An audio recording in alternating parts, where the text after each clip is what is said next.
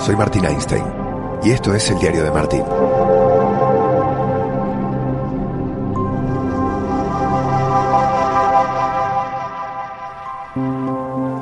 Aquí estoy, en una habitación de hotel diferente a las que suelo utilizar. En principio porque no es un hotel, es un agroturismo, que es una especie de concepto que se desarrolló mucho en España y también en Italia y no sé qué otro país, en donde las fincas o grandes casas de campo, normalmente muy bien ubicadas, son adaptadas para que la gente pueda visitarlas, vivir en ellas y adquirir una diferencia o una experiencia diferente. Este es un agroturismo que queda a 5 kilómetros de la ciudad de Ibiza. Está sobre una colina y se ve en el fondo el castillo y el puerto. Es un espectáculo. Es muy bonita la vista desde aquí. Y es una típica casa ibicenca blanca. Si hay algo que me gusta de las casas de aquí, es que tienen claraboyas, ¿no? Tiene como huecos en el techo, porque casi todas son de una sola planta, o por lo menos las que yo conozco, y se cuela el sol. El agujero suele ser pequeño porque este es un lugar con mucho sol, y ese pequeño agujero llena de una luz uniforme la habitación blanca y da una luz mágica, preciosa. Me escuchas así porque estoy reventado. Son prácticamente las 12 de la noche. Arranqué el día a las cuatro y media de la mañana despertándome y yendo al aeropuerto para volar a Ibiza. Un vuelo movido porque había un, un temporal en toda la península y el Mediterráneo, que suele ser una piscina, parecía el mar Atlántico olas por todos lados, el avión se movía para un lado, para el otro. Durante, no sé, 20 minutos atravesó una nube interminable, solo se veía a través de la ventanilla gris, gris, gris, gris, gris, y perder referencia de a cuánta altura estás, de dónde estás, de absolutamente todo. Conocí Ibiza por un amigo, Sebastián. En aquel entonces, bueno, agosto suele ser un mes tranquilo, o por lo menos lo era para mí, como corresponsal hace unos 7, 8 años. Es decir, uno tenía que trabajar, contactar los clubes, pedir entrevistas, hacer todo el trabajo previo de la temporada, tener reuniones de producción con el canal, empezar a ver un poquito por qué se iba a hacer, ¿no? Porque cada año cambia, cambian los derechos de las competiciones, cambia tu trabajo. Yo, por ejemplo, y eso es algo que creo que me han mantenido tanto tiempo trabajando para, para una misma empresa, ¿no? Que cada año el trabajo es diferente. Un año era más de corresponsalía de zonas mixtas, al otro año era voz desde el estadio en la Liga Española y viajaba. Al otro año presentamos la idea del documental y funcionó. Y entonces fue producir documentales. Y luego esto, esta idea del diario de Martín, que era un, un video que hacía yo y que me permitía también hacer cosas nuevas. Y ahora es el podcast. Pero tiene que ver con esto, ¿no? Con, por un lado, una empresa que te da la libertad para moverte de una manera creativa y por el otro las herramientas tecnológicas accesibles que uno tiene hoy en día, que te permiten expresarte en diferentes medios, en diferentes formatos y publicar en, de formas diversas. Y esto te mantiene vivo. El variar, el cambiar, por lo menos a mí, yo soy muy culo inquieto, como dicen aquí en España y quiero hacer cosas nuevas todo el tiempo y tengo un montón de ideas y muchas quedan en el tintero y muchas las haré en el futuro y otras tal vez no, seguramente no. Pero soy un una dinámica en movimiento constante, ¿no? Lo necesito. Me hace sentir vivo, bien, activo. Y te contaba de esta visita a Ibiza que había tenido hace ocho años con Sebastián. Sebastián, un amigo argentino del, de mi hermano que siempre venía a comer a casa y eh, tenía un... no sé, nos llevábamos bien. Tenía amigos acá en Ibiza. Y como el agosto yo lo podía trabajar desde el ordenador, desde la computadora, siempre estando stand-by, claro, si salía un viaje o algo, pero podía, podía permitirme trabajar desde otro lugar. Y dije, hace calor en Madrid, es verano. Agarramos mi coche, nos fuimos hasta el puerto más cercano, que creo que era Denia, se llamaba. Es un ferry que cruza y en una noche te, te posicionas en Ibiza, llegas a Ibiza, con tu coche. Recuerdo que Sebas, no sé si Sebas había llegado por otro medio, no me acuerdo. Y él iba a dormir en la casa de, de sus amigos y yo en un hostal. Y al final, lo de la casa de los amigos no, para él no funcionó tan bien porque quedaba muy atrás mano de todo y no tenía coche. Y lo del hostal para mí tampoco estaba bueno, no era un lugar lindo. Y uno de los amigos que además se dedicaban a la, a la, sí, a la hostelería eran cocineros, eran italianos.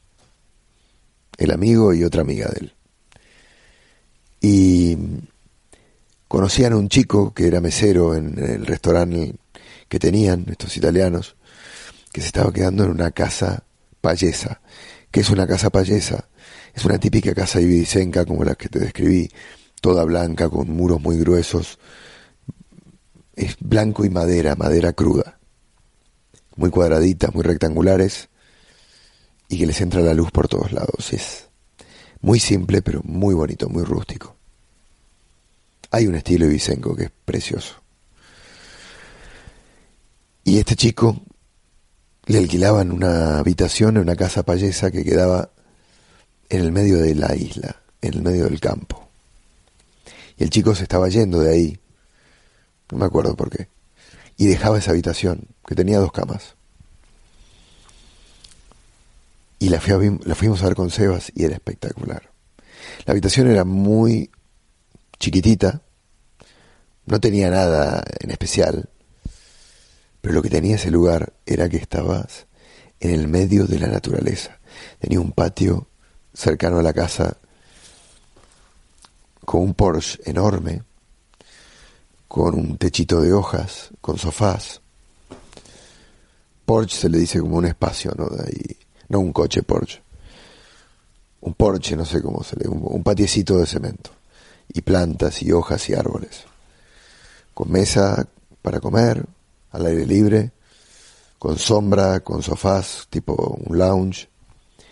Tenía una ducha exterior, te podías duchar al aire libre, era verano, y era espectacular mirar las estrellas mientras uno se duchaba. Y estaba en una finca enorme, llena de árboles frutales. Y el atardecer, la puesta del sol era increíble. Me quedé un par de semanas allí, no me acuerdo, o 20 días, pero fue un tiempo exquisito en donde conocí una parte de la isla de la que nadie habla en Ibiza, o que se conoce poco mundialmente. Tal vez la gente no quiere, la gente que disfruta de eso, no quiere que se conozca. La parte norte de la isla, familiar, tranquila, amena, virgen, salvaje, hermosa, con playas espectaculares, donde el turismo discotequero no llega, donde los que vienen a descontrolar no pasan por ahí, no los ves, no existen. No es que yo esté en contra de la fiesta, de la discoteca, no. Pero la verdad, eh, llegué a cierta etapa de mi vida que un lindo día de playa, un bonito acantilado, descubrir lugares, hablar con la gente, me llena más. Y, y esa Ibiza desconocida que me había dicho Sebastián que existía, por eso de alguna manera hicimos ese viaje, me encantó. Unos olivos, unos árboles, ¿no? Hermosos, unos jardines espectaculares, unas casitas pequeñitas en el medio del campo, muy vegetal, muy verde, muy linda. Y de alguna manera hoy, cuando hablaba con la gente del club de la Unión Deportiva Ibiza, que se había sentido ofendida por el tratamiento mediático que había tenido en España.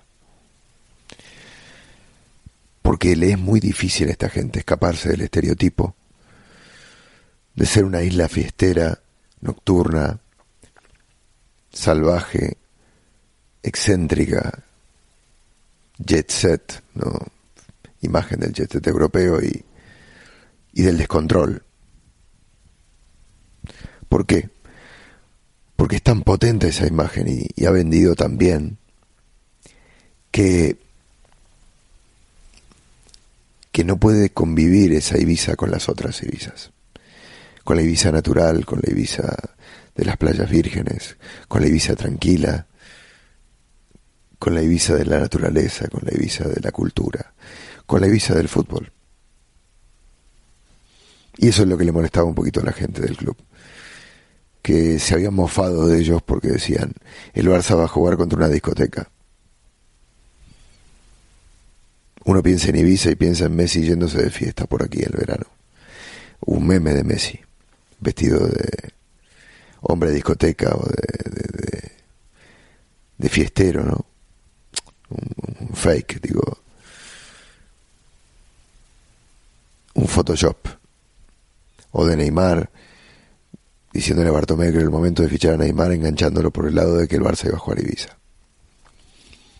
Que no está mal, eh, digo, forma parte del juego y es el humor. Pero entiendo también el enojo y el enfado de, de la gente del club. Solemos tener juicios sobre las cosas antes de conocerlas. No nos abrimos, no sé por qué el ser humano Normalmente es así. Yo no lo soy, pero hay mucha gente que veo alrededor mío que sí lo es. Que juzga antes de experimentar. Que dice, no, no, esto no quiero. O esto es así, sin verlo, sin apreciarlo, sin acercarse, sin observar detenidamente. Y te perdes gran parte de la experiencia así. Porque tenés miedo a ver las cosas como son. El miedo, hablaba hace poco del miedo del Barça, ese miedo al fracaso, ese miedo que le paraliza. Y viniendo en el avión desde Madrid, me había recomendado mi hermano un documental. nos encantan los documentales. Los hacemos y también los consumimos muchísimo. Y hay uno que se llama Tell Me Who I Am en Netflix. Si puedes mirarlo. Habla justamente de eso. Claro, hay un conflicto ahí detrás, no te lo quiero quemar, no te voy a contar mucho. Son dos hermanos, gemelos. Arranca así la cosa. Te voy a tirar el mismo pitch que me dio Damián, mi hermano. Un tipo tiene un accidente de moto muy grave, se despierta en el hospital, mira a su hermano gemelo y lo llama por su nombre y se acuerda de él y sabe que es su hermano. Y al lado hay una mujer y dice, ¿quién es esta señora? Y el hermano gemelo le dice, es tu mamá, es nuestra mamá. Entonces la historia es que el hermano tiene que contarle todo, todo. Tipo no se acuerda ni cómo sentarse, ni que es una mesa, una silla, nada. Y, y es increíble y además, hablando de esto, ¿no? De los preconceptos y de lo, lo fácil que es callar. No es fácil callar. Pero es mucho más, más difícil hablar. Y al final la cabeza, si no tratar las cosas, que es de lo que va un poco este docu, no te puedes engañar a vos mismo. Las cosas hay que sacarlas fuera y hay que experimentarlas y hay que sacar conclusiones y hay que vivir de forma abierta porque si no, en algún momento esto te pasa factura. Te vuelves un tipo más miedoso, le transferís este miedo a, las, a, tus hijos o a la gente que querés. Y, y no tiene sentido vivir así. Así las cosas, acá estamos hablando de divisa, de miedos, de preconceptos, de estereotipos, y de cómo el fútbol tiene la capacidad también de cambiar cosas, de transformar lugares, de acercar narrativas y temas que parecía que no existían en esos lugares. Y de generar ilusión también. Por un momento, de que el pobre el frágil, el humilde, puede pelearle al poderoso y hasta ganarle. Por lo menos se puede vivir de esa fantasía. A veces, muy pocas, se cumple y otras, la mayoría, la ilusión llega y choca contra la realidad y la verdad. Lo que debería ser que el grande y poderoso se coma al pequeño y débil. Pero el fútbol permite suspender esas categorías, al menos por un momento, soñar, creer, arriesgarse. Por eso es un deporte creo que te engancha tanto, ¿no? Porque por un momento crees que todo es posible. Como lo cree la gente que vino a esta isla hace muchísimos años, hippies que la descubrieron, que la vivieron y que la desarrollaron de una manera muy particular que hasta hoy en día se ve, con mucha naturaleza, con lugares muy bonitos. Aquí lo dejamos y la seguiremos este miércoles ya con las conclusiones de un partido en el que el Barça corre un serio riesgo para mí, de mi humilde punto de vista, dejando a tres hombres fundamentales en tierra que no viajaron a la isla como Piqué, como Messi y como Busquets. Es verdad que en la teoría no deberían necesitarlos, pero es el segundo partido oficial de Quique Setién. Y perder y quedar eliminado en Copa del Rey contra un rival de tercera de la tercera división del fútbol profesional español, segunda B, es un escándalo. Va a ser un escándalo, sería un escándalo que pasase. Pero bueno, esa será la historia de este miércoles. Hasta aquí llegamos porque estoy hablando con lo poquito que me queda de energías. En esta habitación tan linda y con esta tranquilidad, este silencio que solo te brinda el campo, el monte y los lugares alejados de las grandes capitales. A mí me encanta. Te dan una pasta, te dan un estado de, de espíritu diferente. Este fue el diario de Martín. Nos escuchamos en la próxima.